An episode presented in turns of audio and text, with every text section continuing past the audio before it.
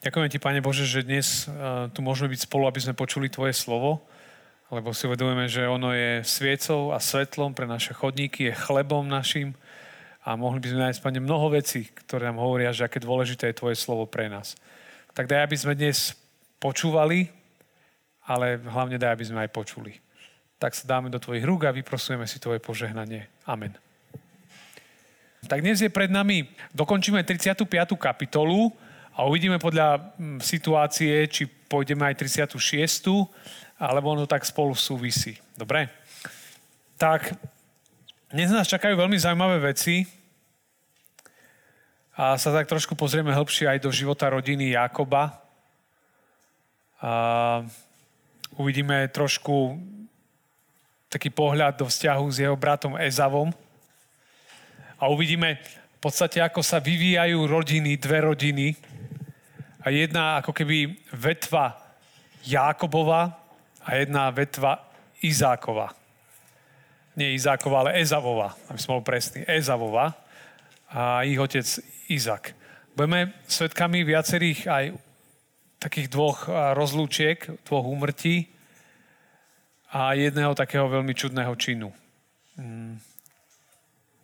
No, príbeh, keď sa pozriete, a dneska tu budete tak veľmi cítiť, do týchto rodín, tak uvidíte tam všetko. Hej. Tam uvidíte radosť, uvidíte tam bolesť, uvidíte tam požehnanie, uvidíte trápenie, uvidíme dneska spojenia, rozchody, smutok, nadšenie, prekliatie, a, zlé veci, dobré veci.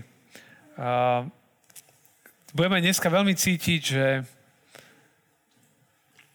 že akú šarapatu dokáže v rodinách narobiť minulosť, a ako veľmi tá minulosť vie pôsobiť na prítomnosť a na budúcnosť, pokiaľ zlá minulosť nie je nejak preťatá uh, duchovne.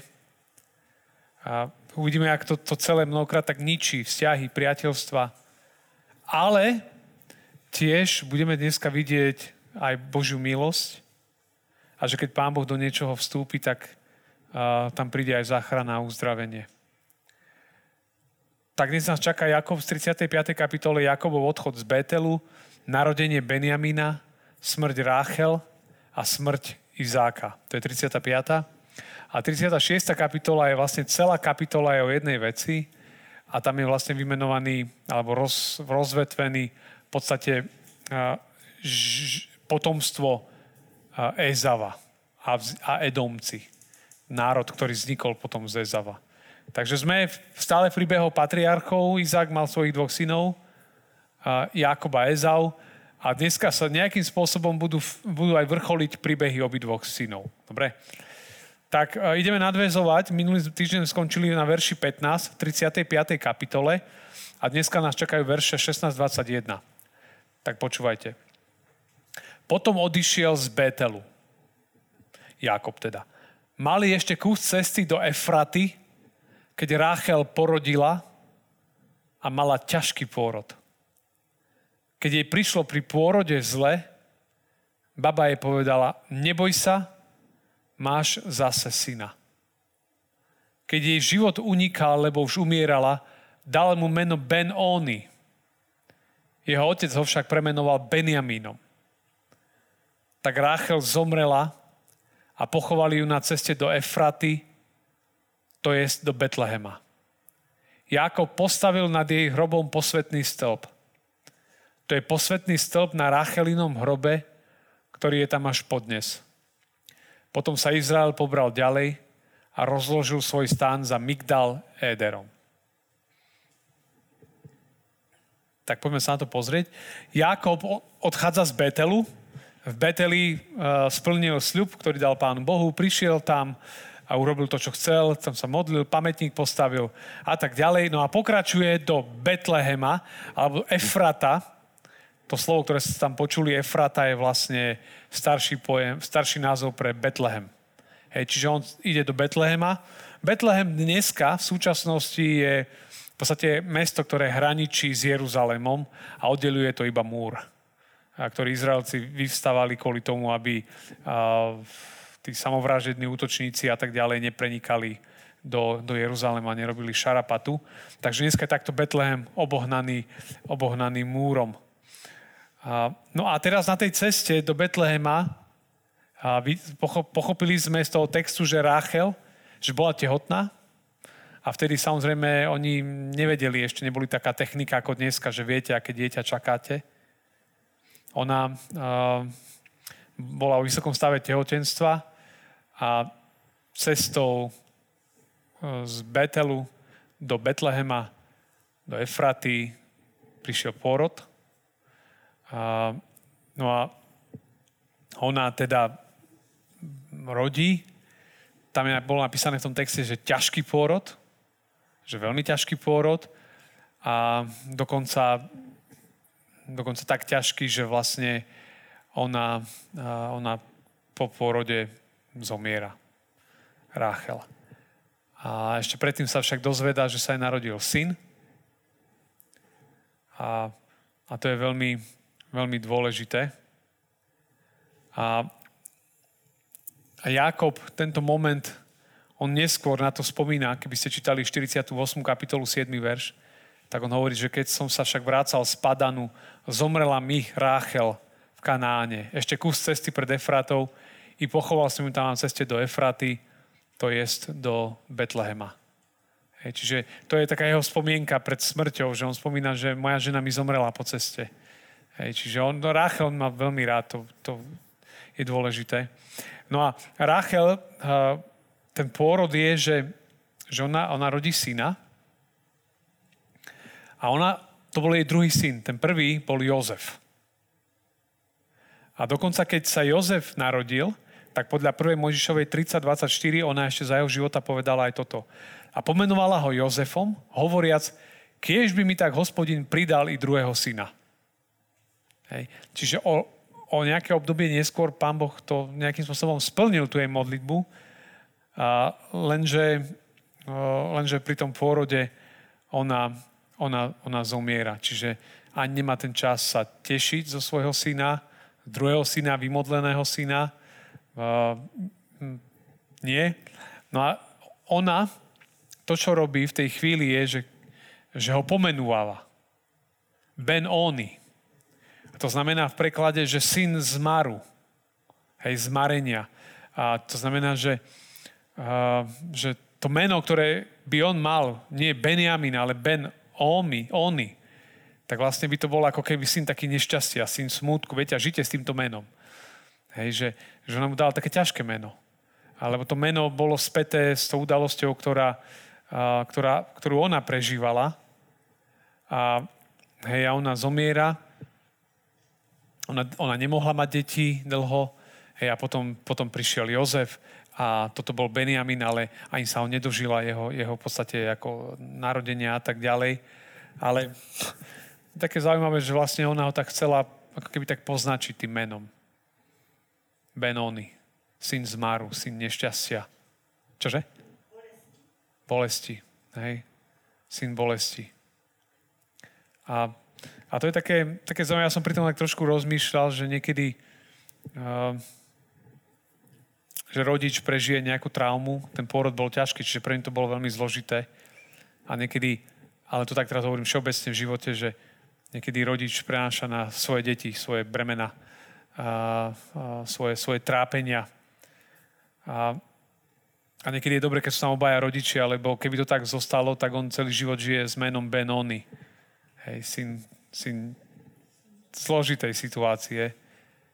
A, ale ten moment je, že, že tam bol otec v tej chvíli, ktorý, ktorý zastavil toto jej konanie a, a povedal, že, že on sa bude volať Benjamin. Že jeho, že jeho meno že jeho, bude, jeho meno bude iné. Nie také, ako, ako mu, mu dala zomierajúca mama. On, uh, on, otec otáča príbeh tohto dieťaťa, otáča jeho meno. Hej, že, že to, to mohlo byť tak a otec mu mení meno. A to je taký pekný obraz, že človek tiež že všelijak žije, ale otec nebeský nám mení meno. Keď človek za ním prichádza, hej, že, že ja môžem byť syn, dcera nešťastia, že môžem, rozumiete, že prežíva čokoľvek v živote a všelijaké traumy si každý nesie, to je prirodzené v živote. A nežijeme vo veľmi férovom svete a všeli, čo si každý nesie, ale Otec nebeský mení náš príbeh mení príbeh možno so syna alebo z cery nešťastia alebo bolesti. Dáva úplne iný. Benjamin znamená syn šťastia. Syn zdaru. Niektorí hovoria aj syn juhu, pretože ostatní bratia sa narodili na severe, on na juhu. Iní, iní hovoria syn pravice alebo syn vitálnej sily. Hej, čiže čiže on, on zmenil to meno z bolesť na život, na, na radosť. Že, že keď tam nebol ten otec, ten druhý rodič, tak to dieťa si ne, ako kráča s traumou celý život. Ale tam bol niekto, kto, kto zmenil ten príbeh a otočil. Otočil ten príbeh. Mne sa to veľmi páči. Taká, pre mňa je taká symbolika. Hej, že, že Pán Boh otáča aj naše príbehy. Že s čímkoľvek, viete, nás mohli aj rodičia pomenovať, aj ľudia okolo nás. Ale keď príde Boh do našich životov, otáča náš príbeh. Otáča náš príbeh. Tak to je pre mňa veľmi, veľmi taký symbolický obraz. Že tam bol Jakob, povedal, že to nebude Benoni, to bude Benjamin. No a potom, a potom tam je texte, hej, že ju pochovali Ráchel na ceste do Betlehema. A dodnes židovské ženy, alebo tak sa snažia chodiť tie, ktoré nemôžu mať deti, ako až také mystické, ku jej hrobu a tam sa modlia. Ráchel je ako keby takým symbolom, že Pán Boh môže vypočuť, vypočuť modlitby. Že jej slzy majú takú špeciálnu moc. To je v takej, samozrejme, na okraji ľudovej zbožnosti. Tak čo sa tam udeje? Narodí sa Benjamín, ktorý zase zostáva polosirota hneď. Jakobu mení meno, dáva mu nádej, hej, povedať, že ty nebudeš syn nešťastia alebo bolesti, ale syn, syn šťastia, syn života. No a potom uh, sa zastavujú pri Mig, Migdag Eden a to je taká, pravdepodobne taká pozorovateľná, kde bol taký dobrý výhľad. No a potom, potom sa, je tam napísaný taký zvláštny moment, v tom 22. verši 35. kapitoly, že je tam napísané, že Izrael už býval v tej krajine, Rúben išiel a ležal s Bilhou, vedľajšou ženou svojho otca. Izrael sa však o tom dopočul. Hej, my vieme, že, že minule Boh znovu tak potvrdil Jakobovi meno, zmenil z Jakob na Izrael a Jakob zmenil svojmu synovi meno. Hej, to je veľmi krásne symboly, že, že Pán Boh mení naše mena. No ale tu máme zase taký čudný verš. Potom všetko je tam, Ruben bol najstarší syn. Hej, vieme, že Jakob mal s tými, s tými štyrmi ženami, mal, mal 12, 12, teda dokopy už teraz hej, 12 synov. A teraz tu je napísané, že a najstarší bol Ruben a o ňom je napísané, že spal s vedľajšou ženou svojho otca Bilhou, ktorá bola matka jeho bratov, hej, Dána a Naftalího. Takže zase, čo to je? Hej, že, že čo to urobil?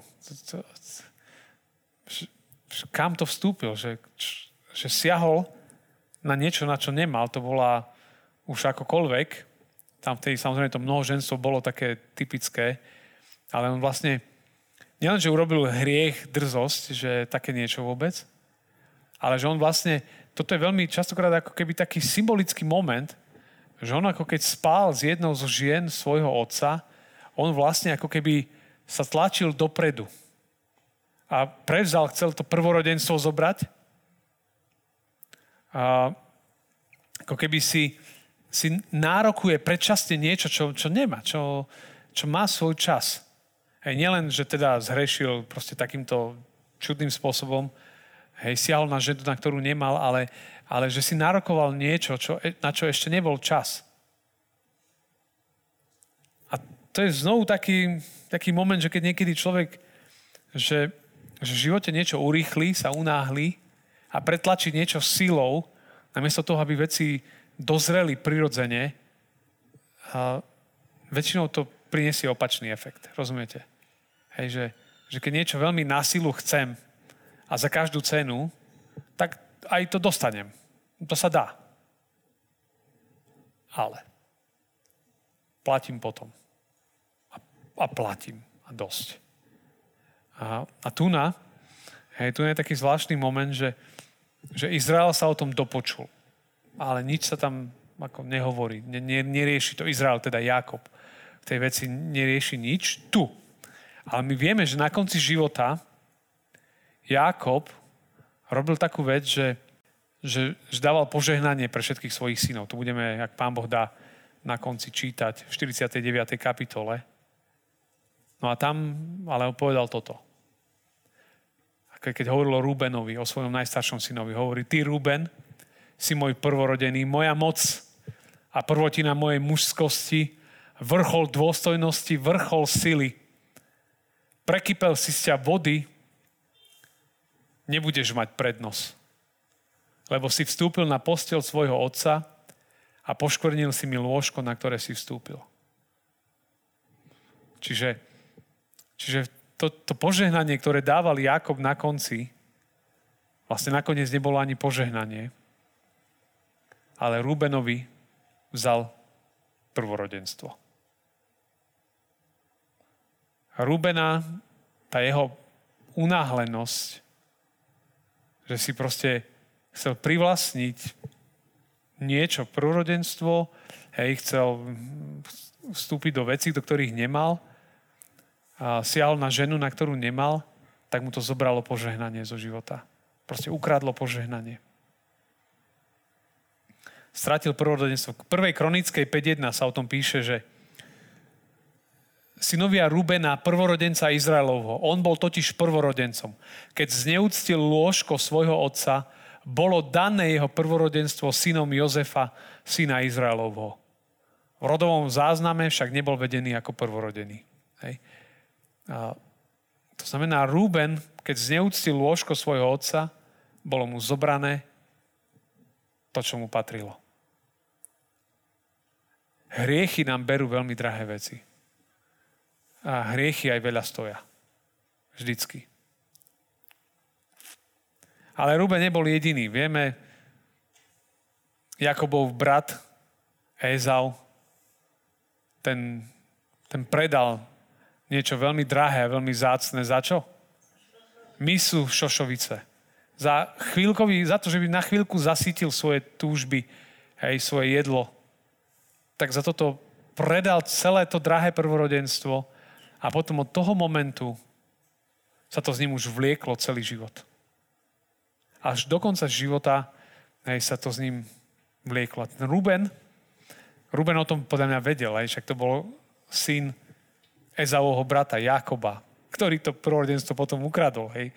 A ten tiež kvôli tomu trpel dosť. A No nieraz sa takto prvorodenstva strácali. A potom sa ľudia strácajú. Hej, Ruben vypadol. Ézau vypadol z tej línie. Proste odišli ľudia, keď, keď proste hriechy ich väčšinou odtiahnu preč, domotajú a, a potom sa strácajú.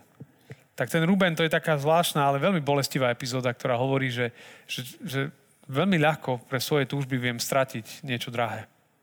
A rozbiť strašne veľa vecí. A potom ten text vymenúva, to len pripomenieme to, ešte k tomu sa budeme vrácať, Jakobových synov, to je 35. kapitola, verše 22-26. Jakobových synov bolo 12. Lejní synovia boli prvorodení Jakobov Rúben, Šimeon, Lévy, Juda, Isachar, Zebulun. Racheliny synovia Jozef Benjamin, synovia Rachelinej služky Bilhy, Dána, Naftali, synovia Lejnej služky Zilpy, Gád a Asher. To sú synovia Jakobovi, ktorí sa mu narodili v Padam Árane. Hej. Čiže tu je 12 kmeňov, tu je základ celého izraelského národa. Celého Božieho ľudu. Tu je ten zoznam a národ môže vznikať. A tie texty sú také, oni také samostatné príbehy majú. Teraz ideme na verše 27-29 a tam je, vidíme, čo sa stalo. Zomrela, zomrela, narodil sa Benjamin, zomrela Ráchel a Ruben urobil bláznivú vec. A teraz čítame verše z 35. 5. kapitoly 27-29, kde sa píše. Potom prišiel Jákob k svojmu otcovi Izákovi do Mamre, do Kiriat Arby, to je do Hebronu, kde býval Abraham a Izák.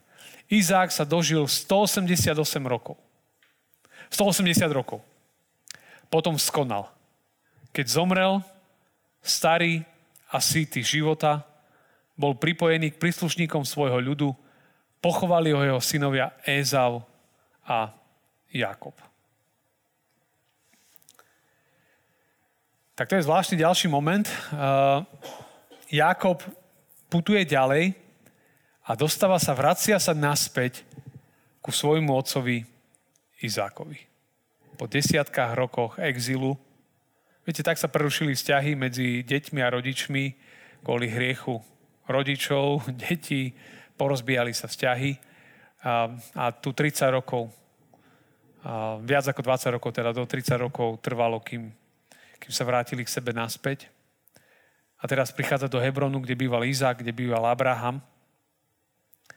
A tam je napísané už iba o Izákovi. Jeho matka Rebeka, tá sa tam nespomína a viacerí hovoria teda, že Rebeka už v tom čase nežila. A práve ona, budem čítať, keď sa posunieme o pár kapitol dopredu, alebo teda, teda aby som to povedal presnejšie, do 27. kapitoly, o verše 42-45, tak tam je napísané toto, že keď Rebeke oznámili reči jej staršieho syna Ezava, to je ako keby retrospektíva 30 rokov, čo bolo predtým. Dala si zavolať svojho mladšieho syna Jakoba a povedala mu, hľa tvoj brat Ezau ti strojí pomstu a chce ťa zabiť. Teraz má môj syn, počúvaj, pober sa a uteč k môjmu bratovi Lábanovi do Cháranu. Zostaň pri ňom nejaký čas, to pri ňom bolo 20 rokov, ten nejaký čas, kým sa neutiší zúrivosť tvojho brata, kým sa neodvráti hnev tvojho otca. Hej, čiže brat bol naštvatý, otec bol nahnevaný, že bol oklamaný. Hej, a kým nezabudne, čo si mu vykonal. Hej, tie, tie roky niekedy sú taká terapia, že pomáhajú zabudnúť, no ale nevždy. Potom si ťa dám odtiaľ doviesť. Hej, čiže ona hovorila, že potom ja si ťa dám naspäť doviesť, potom sa vrátiš a prídeš. Prečo by som mala prísť o vás dvoch v jeden deň? Bála sa vtedy, že oni tí dvaja synovia sa pozabíjajú. Takže on vtedy utiekol. No ale vracia sa naspäť po rokoch a Rebeka už takto vyzerá, že proste nie je zomrela, mamu nestretáva, stretáva od, od otca, hej, Izáka. Aspoň jedného vidí na živé a tam je napísané o Izákovi to, že, že sa dožil 180 rokov. Samozrejme tie biblické čísla, je to taký vysoký vek, môžeme to tak povedať, tých 180 rokov rovná sa veľmi vysokého veku sa dožil. Dočkal sa syna, hej, ktorý sa vrátil a potom je tam napísané, že zomiera. Čiže môžeme hovoriť o tom, že čakal na svojho syna, že sa vráti. A keď sa vrátil, tak vydýchol. Je to možné. Je to možné. Sú také príbehy, a možno by ste vedeli hovoriť, že o rôznych umrtiach v rodinách, že ako keď niekto ako keby čakal na niekoho a keď ten niekto prišiel, tak potom ten ďalší človek vydýchol. My sme ako farári zažili už niekoľko takých situácií. Hej, že, že nie je to nejaké neznáme. No ale tu je teda napísané, že sa dožil veľmi vysokého veku, pekného veku. No a aj tam tá, tá nádherná charakteristika života, mne to, co sa mi veľmi páči, to, to nie je na veľa miestach. Keď zomrel, bol starý a sitý života. Starý a sitý života. To znamená, hej, tých 180 rokov, to sme už hovorili. A potom to slovné spojenie, ktoré ja mám veľmi rád v Biblii, to nenachádzam u veľa ľudí, a je, že o nich napísané, že, že zomreli nasytení životom. Jo, áno, Job, tam bol Abraham, hej, Abraham, Job, Izak. Nasytený, ja to vždy na tým rozmýšľam, nie? nasytený je, že mi stačí.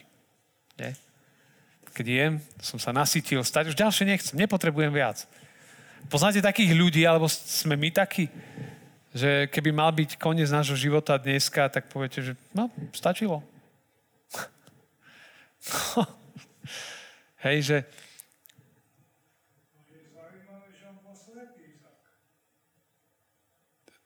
Si na to ako prišiel?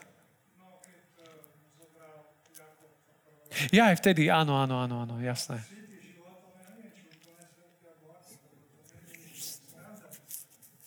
No, veľmi dobrá pripomienka. Hej.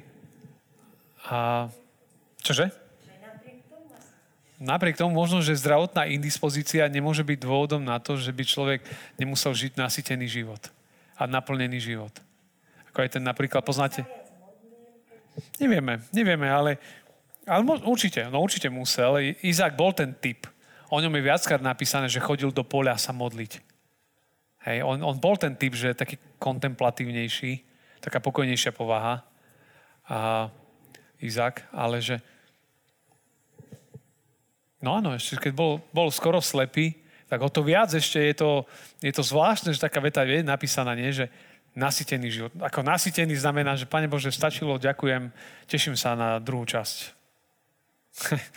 na to, čo začína v Nebeskom kráľovstve. Koľky toto vieme povedať? Viete, to je... Ešte každý z nás je asi taký, že ale ešte by niečo tu treba. Hej, že človek cíti. Ale, ale sú ľudia, ja verím tomu, že sú ľudia, ktorí povedia, že ďakujem. Ale to bol aký dôvod?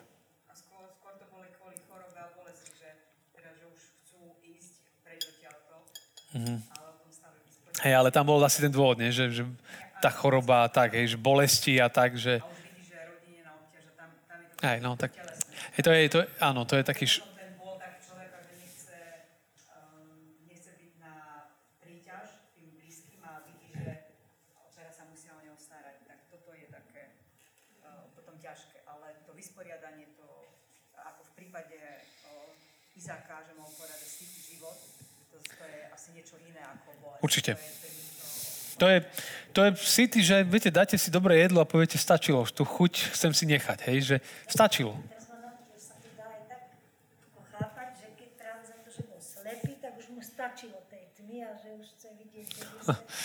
Áno, hej. Áno, no, no, premýšľame, však samozrejme rozmýšľame nad tým, ale aj keď zostane pri tomto slovnom spojení, že city života, tak ja toto asi žehnám a želám každému z nás, že by, a zraz budeme odchádzať, ktokoľvek z nás, vrátane mňa z tohto sveta, aby sme boli takí, že ďakujem, Pane Bože, nebolo to možno jednoduché vždy, ani Izak to nemal jednoduché, mal to veľmi zložitý život. Ďakujem, bolo to špecifické, teším sa na to, čo máš pripravené pre mňa ďalej. A toto je kľúčový postoj. Postoj viery. No a to, toto keď mám, tak v pokoji ja som, je človek pripravený vnútorne odísť. Hej, že, a poštol Pavol, keď žil nie, na tomto svete, tak on často hovoril, nie, že túžim umrieť a byť s Kristom. Hej? Že už, už sem tam byť. Ale hovorí, že ja viem, že pre vás by bolo dobre, že som tu ešte bol. Ale že ak budem ešte na tomto svete, tak ako budem žiť? Také pekné slovné spojenie tam používa. Že plodná práca. To znamená, že taký aktívny. Viete, že, že nie, že proste vypnem a ležím a čakám už, čo príde, nech ma berú. Ale že, že on chce, dokiaľ tu budem na tomto svete, tak chcem tu byť užitočný, chcem niekde priniesť pomoc. A v jeho kontexte to znamenalo šíriť kráľovstvo Božie, byť tým misionárom. Ale, ale ten postoj vnútri je, že, že túžim už. A to neviem, či to máme vybudované v sebe. Fúha, no. Ale toto sú ľudia viery. Lebo oni vedia, že toto nie je to najlepšie miesto. Že toto je dobré miesto, veď Pán Boh stvoril tento svet ako dobrý ale sú ešte lepšie miesta. A tam by náš život mal byť smerovaný. Tak, Balika.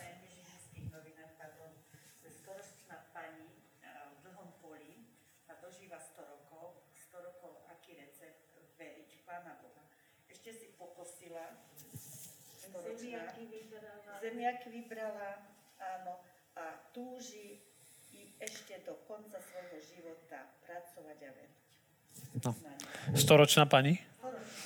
To je dobré, no. tak, rešpekt. A, tak, normálne skúmajte, toto slovné spojenie si len vezmite pre seba, nasytený životom, rozmýšľajte nad tým doma, že čo to znamená. Pre vás. Byť nasytený. Aký je to nasytený život? To nie je asi to, že som precestoval svet, že som videl, ja neviem čo všetko, zarobil som. To, to není pointa v tom, lebo čo, môžeš to všetko mať a si strašný chudák. Lebo nemáš tú hĺbku a pointu, ktorú dáva iba Pán Boh. Tak, uh, no ale ten zlom, že sa to zlomí, to je viera v Ježiša Krista. To nič iné to nelomí. To znamená iba naozaj to, že Pane Ježišu, tu je môj život, aký bol, taký bol. Odpusť. Tu je. Vezmi celý môj, zmeň moje vnútro, myšlienky. Nastav ma tak, jak ty chceš. To je možno, že každodenná modlitba. A Pán Boh začne meniť nás a nastavovať na tie veci, ktoré sú naozaj dôležité. Takže nasytený životom. A tam je, tam je pekné to, že potom ho spoločne pochovali jeho dvaja synovia. Opäť sa stretávajú. Je podobné, že Abrahama pochovali tiež jeho dvaja synovia, Izák a Izmael. Tu je Ezau a Jákob. O Abrahamovi je napísané 1. Mojžišova 25.9. Jeho synovia Izák a Izmael ho pochovali do jaskyne Machpela na poli Efrona, syna Chetejca Cochara, ktoré je naproti Mamre. Hej, aj tu vidíme, že obaja synovia, ktorí, my už vieme predtým, že sa zmierili, že zažili také zmierenie osobné, tak teraz sa tu znovu stretávajú a spolu pochovajú svojho otca. Tak to je, to je také dobré. No a tu nám nejakým spôsobom vrcholia tieto Jakobové ako príbehy. Po tej ceste teraz v tých záverečnej kapitole 35. stráca tú vernú slúžku, stráca manželku, deje sa to, čo sa deje so synom Rubenom, ktorého tiež v určitom zmysle stráca Izáka. Je to bolestivý návrat. To je po A. Lenže po B. Pamätáte si, ako on išiel? Ako utekal? Utekal sám. Nemal nič. Nemal nič. Len utekal a pán Boh musel v noci raz za dvakrát zastaviť, aby aby mu dal silu, aby vládal utiecť pred tým všetkým, čo popáchal. Odchádzal ako nula. A vracia sa ako niekto, kto má 12 synov, kto má obrovské majetky. Ako sa, tu sa vracia úplne iný zámožný, v podstate požehnaný, požehnaný človek, že pán Boh sa o neho postaral.